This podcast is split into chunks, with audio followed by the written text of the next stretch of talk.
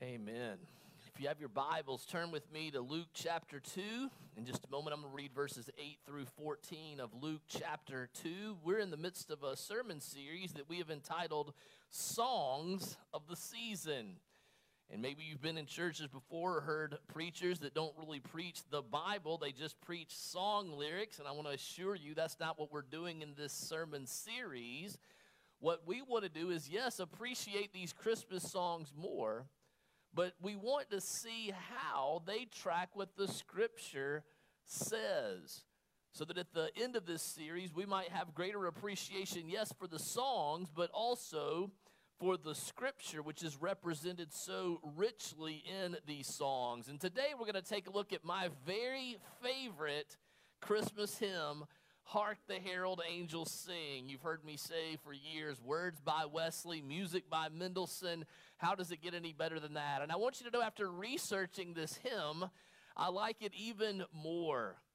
Uh, there is such rich biblical theology in this hymn. Charles Wesley wrote it as he was having his quiet time on the end of Luke chapter 1 and the beginning of Luke chapter 2, so the scripture is driving it. And when you look at the hymn, you see all these deep truths affirmed the virgin birth, the deity of Christ, the incarnation of Christ, the immortality of the soul, that doctrine of the second birth, or as Jesus said to Nicodemus in John 3, being born again.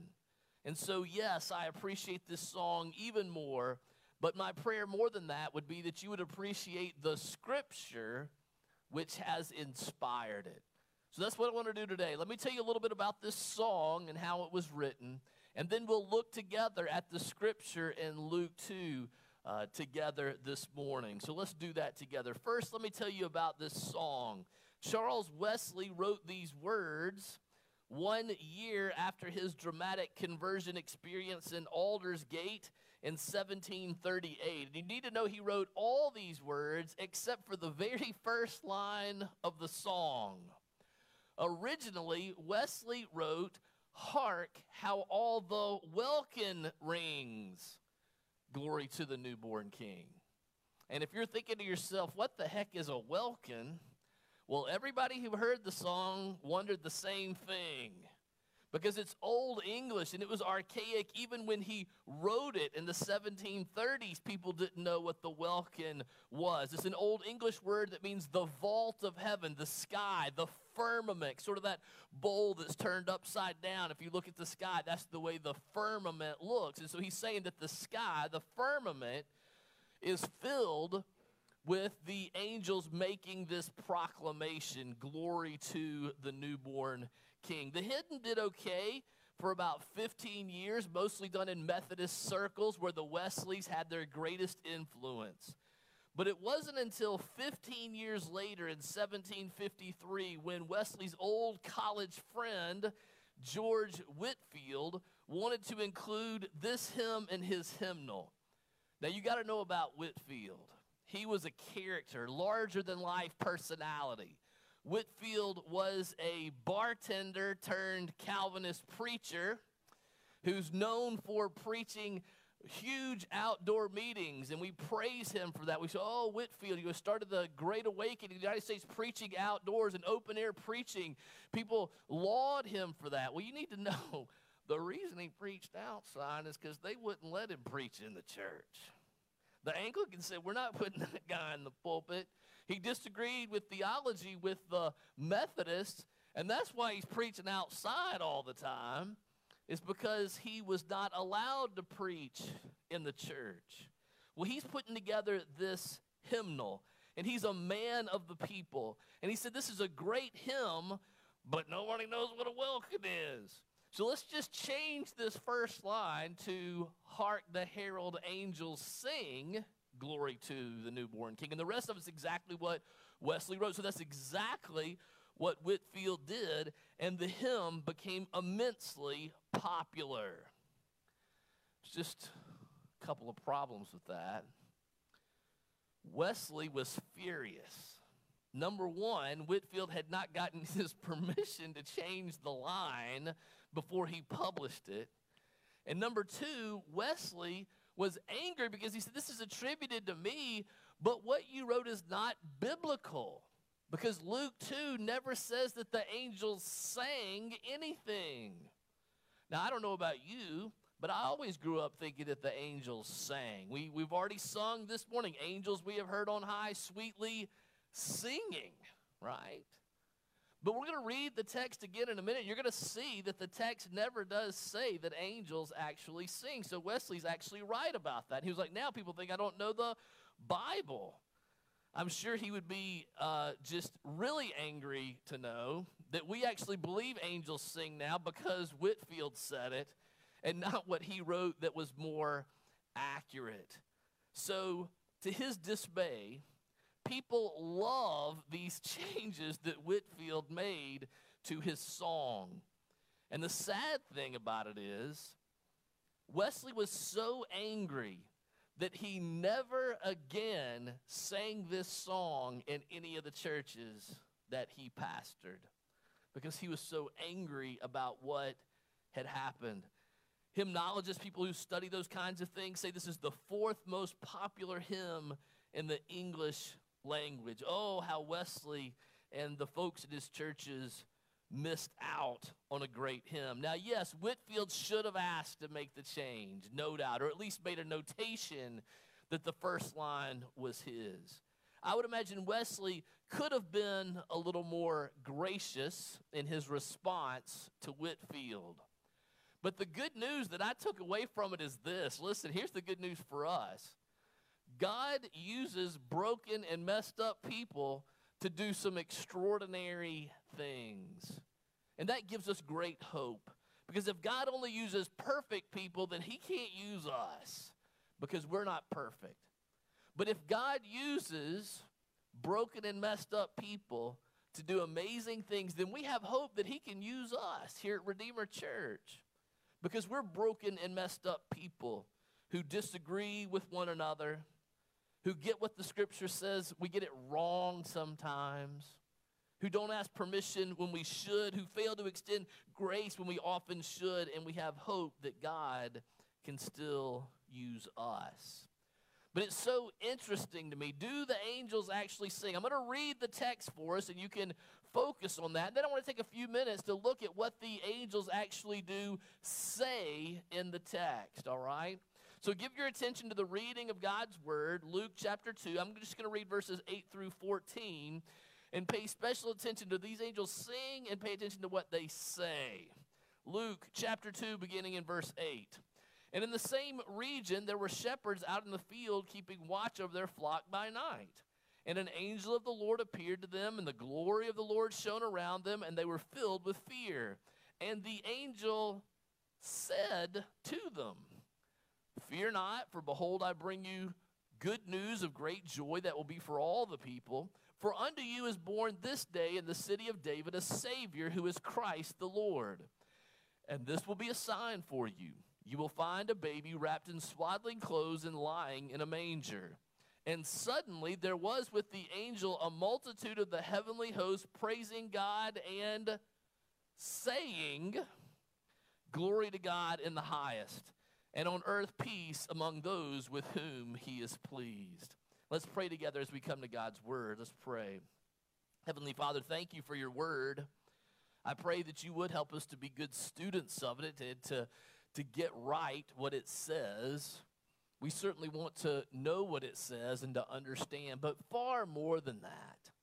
I pray that this word would penetrate not only our minds, but it would penetrate our hearts, that it would make us different people that we would be forever changed because of time that we spend in your word. Father, please use the preaching of your word in this way and make us more and more into the people that you would have us to be. And Father, I ask that you'd be willing to do so even through the sin stained lips of a foolish preacher. For it is in Jesus' name that we pray. Amen. Let's take a few minutes now to look at what the angels said. All right, the angels begin talking there in verse 10. There's this one angel that shows up, and the angel said to them, Fear not. Let me just stop right there.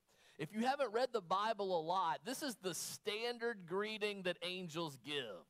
They always, Old Testament, New Testament, when they show up, they all, the first thing they always say is, "Don't be afraid, fear not."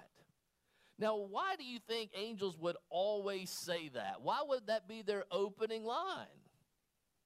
Because they must be scary looking. We don't know exactly what angels look like, but I'm guessing here. I'm speculating a little bit. So I'm, I'm telling you, this is a little bit of speculation. If what you think of as an angel is like chubby babies with wings that you see depicted in like the Baroque or the Renaissance period, if that's what you think of, I don't know. Chubby babies are not very scary to me. They're kind of cute. And with wings, man, that's adorable. So I'm thinking that's probably not what real angels look like, because they always say, Fear not, all right? So let's just hold that idea of what angels look like a little more loosely. They must be terrifying in order to see them. And these guys are afraid, not only because of this angel, but if you look in verse 9, it says that the angel of the Lord appeared to them, and the glory of the Lord shone around them, and they were filled with fear. So it wasn't just the appearance of the angel that made them afraid, but it's also the glory of the Lord. Now, if you read the scripture, the glory of the Lord is that bright light that surrounds the presence of God. Sometimes it's described as a cloud or a burning fire, a pillar of fire, not a pillar that you sleep on. That ends with a W, not an R. Thank you. Somebody was with me. Thank you. But a pillar, like a column of fire. Sometimes it is described in that way. It is a manifestation of the presence of God's, his being present in a real way and his power. And so this shone all around them and contributed to their fear, no doubt. Just imagine, okay, you're outside working, you're doing some work at night. They didn't have flashlights, they didn't have a phone. They got out and turned their flashlight on their phone on. So there's outside, they probably have a fire, maybe some torches, and then you've got the stars and the moon if it's out, right? And then this bright light appears, I mean, like fire. And an angel, who we don't know what it looks like, but they must be scary, shows up. These guys are afraid, right? That's where we are. So we understand. This angel shows up, fear not. And then what does the angel say? Fear not, for behold, that's getting their attention. Look at this, notice this. I bring you good news of great joy that will be for all the people. So the angel's about to say something that's for everybody, not just the shepherds, not just Jewish people, but this word, this good news is for everybody. We're people. This good news is for us too, which is why God has preserved these words for 2,000 years so, this good news is for us as well as for all people. So, what is it? This good news of great joy. This word good news is the word that we get, it's where we get gospel. It's good news of great joy. And so let me just stop right there and ask you do you find great joy in the good news of the gospel? We're going to get into the content of it, but let me just ask you do you find great joy in the good news of the gospel? Now, if you're answering no, if you're just being honest and say, no, I, I really don't, I've heard this story a bazillion times. We've already read it three times this morning. I don't find great joy. Listen, thank you for your honesty. That's okay. It's okay if you don't have great joy at first. These guys didn't have great joy at first, right? They're afraid. But I want you to see in the text how their great fear leads to great rejoicing. How do you get there?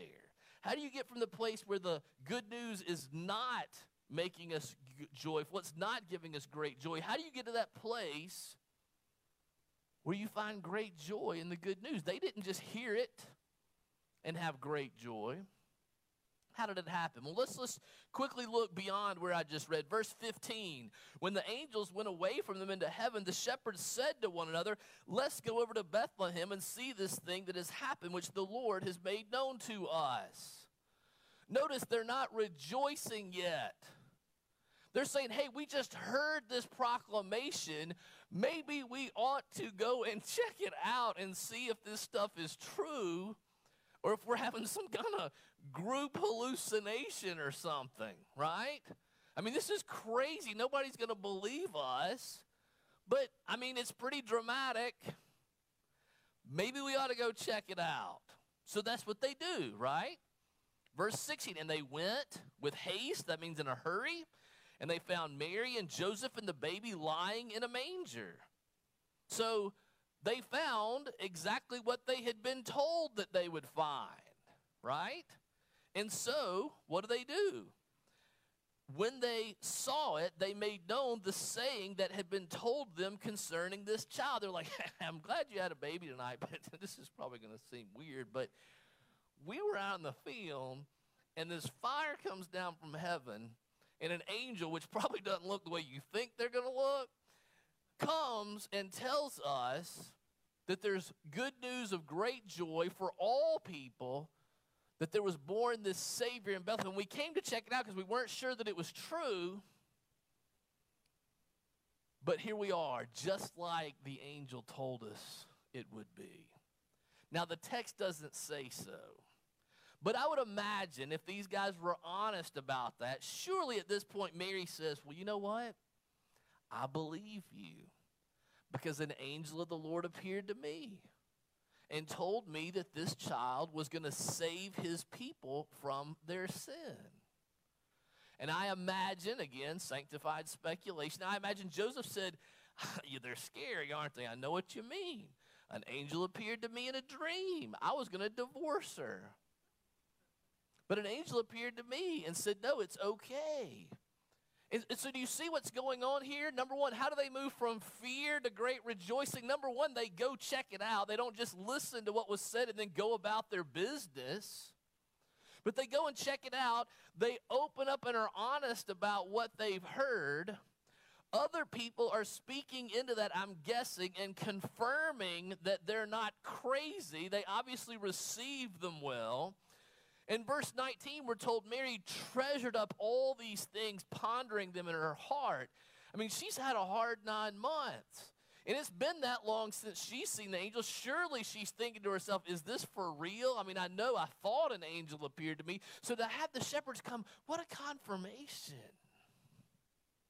And she ponders these things in her heart. And then, verse 20, the shepherds return, glorifying and praising God for all they had heard and seen as it had been told to them. Do you hear that? the takeaway is just hearing the good news might not make you rejoice. You, you may not have great joy at that point. But if we're going to find great joy in the gospel, number one, we need to check it out. You can't leave here and just go about your normal business like you did not hear the good news of the gospel. You got to go check it out. You got to think about it. You got to ponder it. You have to share with other people how you've experienced it. It would be good for you to hear other people tell you how they've experienced it and how it's changed them. And in that process, the good news of the gospel brings great joy. So if you don't have that great joy, I just want to encourage you. Spend some time with the gospel. Spend some time thinking about it. Spend some time contemplating it. Spend some time talking to somebody else about it. Telling them your experience. Listen to their experience. Put yourself around people who do have great joy. Listen to what they say and allow the Lord to use that to lead you to great joy. I said it last week, I'm going to say it again this week. I've been very convicted that we cannot spend three minutes a day in reading God's Word and three hours a day on our phone or looking at some kind of a screen and think that the Word is going to shape us more than the screens that we look at. We must spend time in the Word, reading, listening. Listen, use your phone. Listen to it on your phone as you drive around town. Meditate on it, think about it, talk to other people about it. That's how we go from hearing the good news to rejoicing. Well, what is this good news of great joy this for all people? Well, they say there in verse 11, the angel says, For unto you is born this day in the city of David, that's Bethlehem, David's city, a Savior, which is Christ the Lord. So there's this announcement that a Savior who is the Christ and Lord has come. That's the good news of the gospel. That may not be the way that we would say it, but I think the gospel is there. Because the good news is that a Savior has come. In fact, Jesus' name means the Lord saves or the Lord is salvation.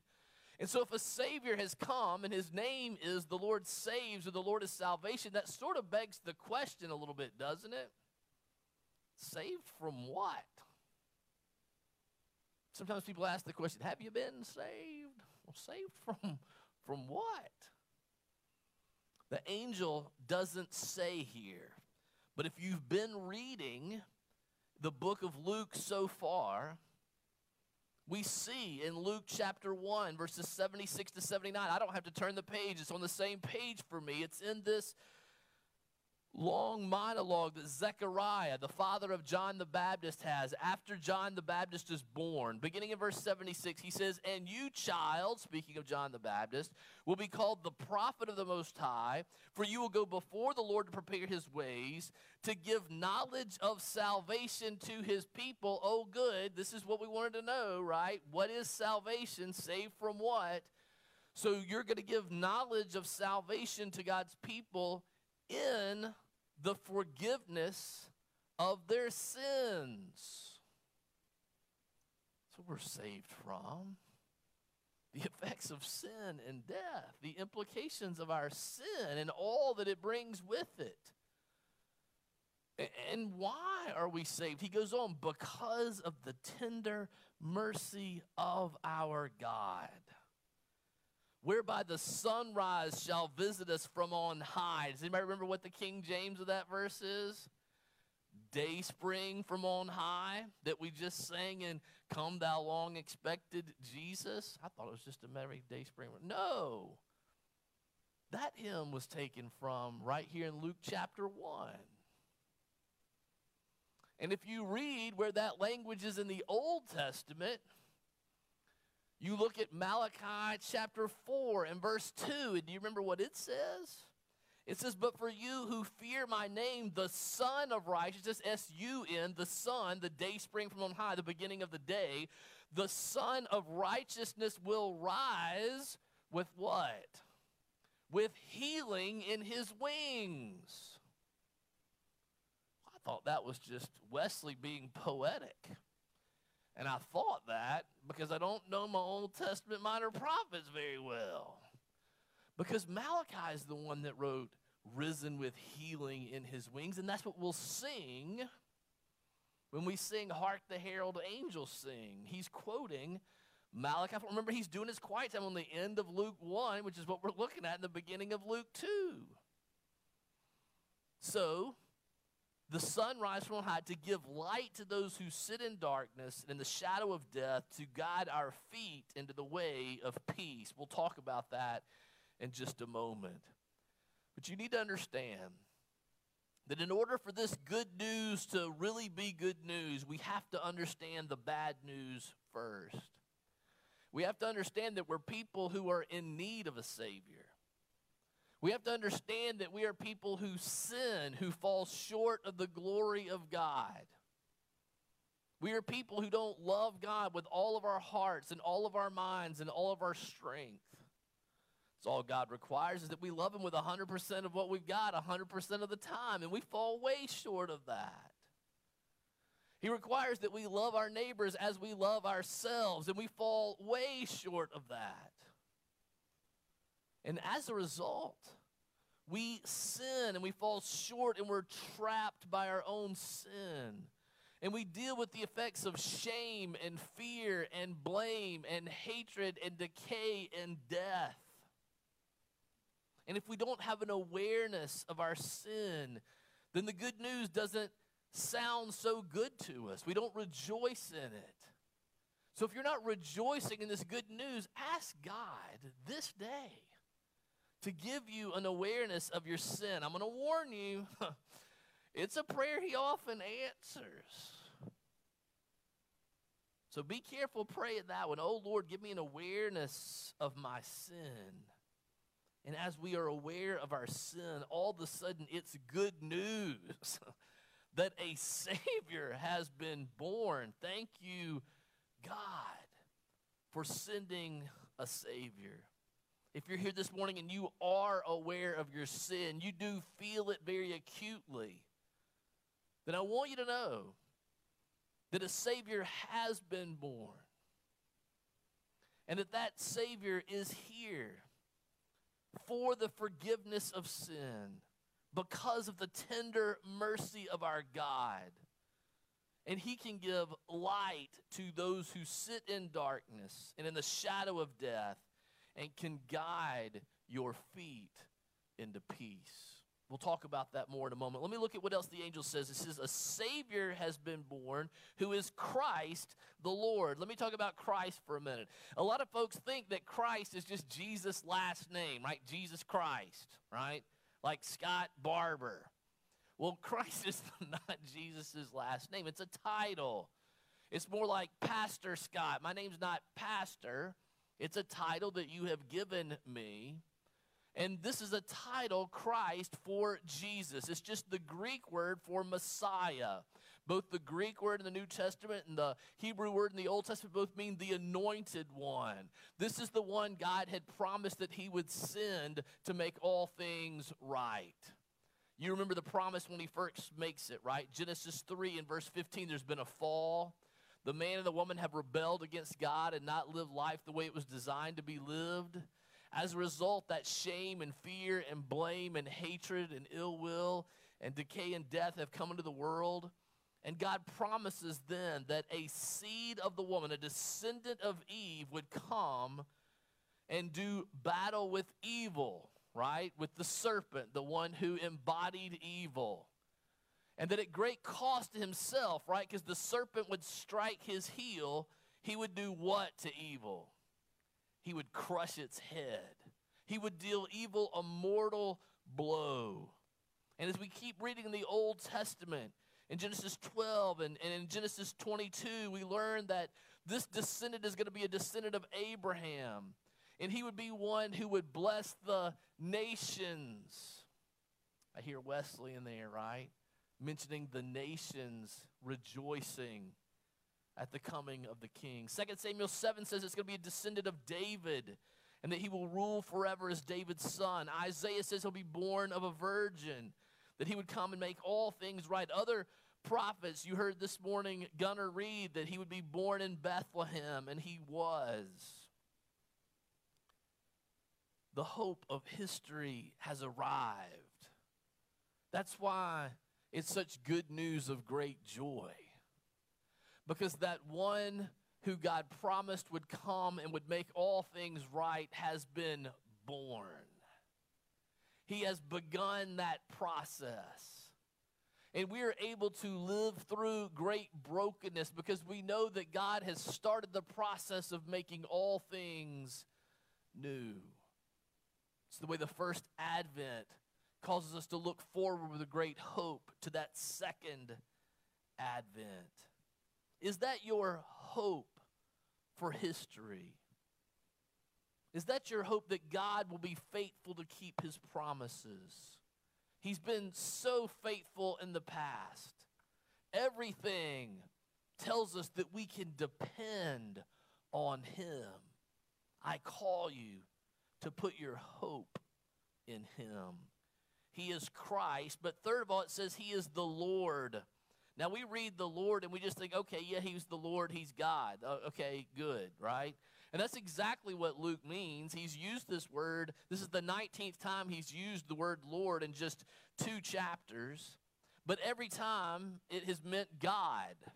So the beginning of Mary's song, it's the beginning of Zechariah, blessed be the Lord, the God of Israel. And we just kind of take that for granted. Yes, the, the one in the manger is, is God. But that's crazy to these folks that are hearing it. God has come to earth in the form of a little baby? Are you kidding me? Did I hear that right? Wesley, I think, captures it well when he writes in the hymn that we will sing, Veiled in flesh, the Godhead see. Hail the incarnate deity. We think of the sacrifice that Jesus made on the cross, and rightfully so. But let's also remember this Advent season the sacrifice that Jesus makes in leaving the perfection of heaven where he's worshiped and adored and where everybody does what he says to do, where it's comfortable. To come here, the sacrifice that he makes to become a baby and then a boy and then a man who was mistreated and misunderstood for us so that we might be made right with God. As we keep going here in the text, verse 13, and suddenly there was with the angel a multitude of the heavenly host praising God and saying, Glory to God in the highest, and on earth peace. That's where I thought they sang, right? I thought it was right there. I thought that's what they were singing. I guess because I grew up singing those things. That's what I thought they sang. So I kind of thought that all these angels, remember, one is scary, but then a whole bunch of them joined, so it must have been really scary. But I kind of thought of them as an angel choir, right? That they're all joining this one angel to sing, like backup singers or something, right? That's kind of the way I always looked at it. And so I thought choir here, but but what I'm missing is the, the language used, and suddenly there was with the angel a multitude of the heavenly host that's not a musical term, that's a military term. Your translation may say a company of the heavenly host. These are military terms. These angels that show up are warriors, which makes sense why they would be scary looking. But the language used here is military language. And it's interesting to me that when an army appears in all of its numbers, usually it means war is going to take place. But this army shows up and announces peace. Glory to God in the highest. We've already sung that this morning. Do you know that? The Latin is Gloria in excelsis Deo. Glory to God in the highest, probably referring to the highest heaven, from the lowest point of the earth to the highest point in heaven. We want to, to, to sing glory to God. Peace to those on whom his favor rests. God's favor and his peace rests on those who know the true identity of the baby in the manger. God's favor and peace rest on those who know Jesus as Savior and Christ, the promised one, and Lord God. Do you know Him that way? Do you experience Him in those ways? Take time to think about that. Talk about that with other people.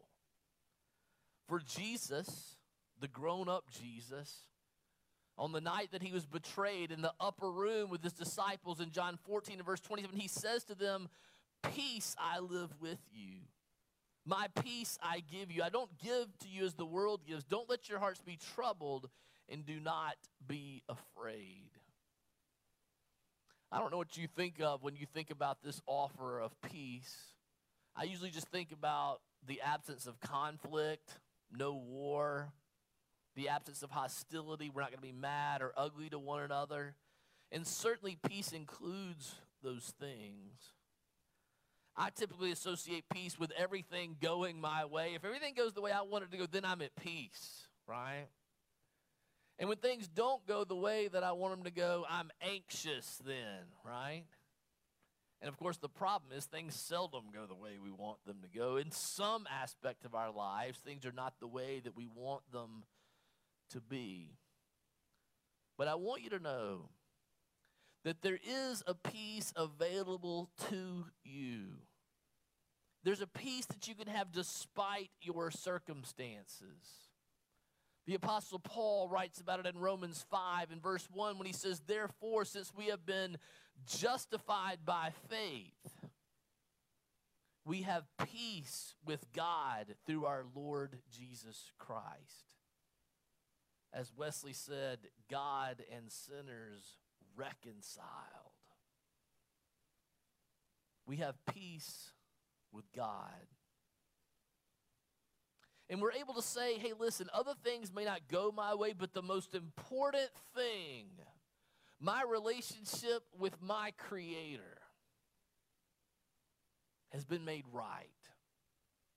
And there's a peace that comes with that, that that can't be taken away by the things of this world. Other things may not go my way, but because this most important thing has been settled, I can have peace in all circumstances. Because I know that God is using those things that were not in my plan that I don't like, that He's using them for His glory and for my good to make me look more like Jesus, that I would more and more be conformed to the image of Christ. And so as a result, I can have a peace even when things are not going the way that I want them to go. I don't know about you, but I want that kind of peace. Some of us know Christ Jesus as Lord, yet we still lack that kind of peace. What do you say about that, preacher? Well, I'd say this that when we're out of fellowship with Him, when we're not meditating on what is true, when we're not allowing that to shape us more than the world around us, then we will be anxious. That's just a sign that something in this world has become bigger for us than Christ is we begin to believe lies that someone else is in control. I believe I'm in control, or somebody else besides God is in control. And so we get anxious. Let your lack of peace lead you to the one who says, Peace I leave with you. My peace I give you. I don't give you as the world gives. Don't let your hearts be troubled and do not be afraid. Let's pray together. Heavenly Father, thank you that you were willing, out of your tender mercy, that you were willing to send your Son, our Savior, the Christ, the Lord. I pray that that would become real to us this year and you would move us from apathy or anxiety, that you would move us toward great rejoicing in what you have done and in what you are doing and in what you will do. Please come and build that into your people in this place. For it is in Jesus' name that we pray. Amen.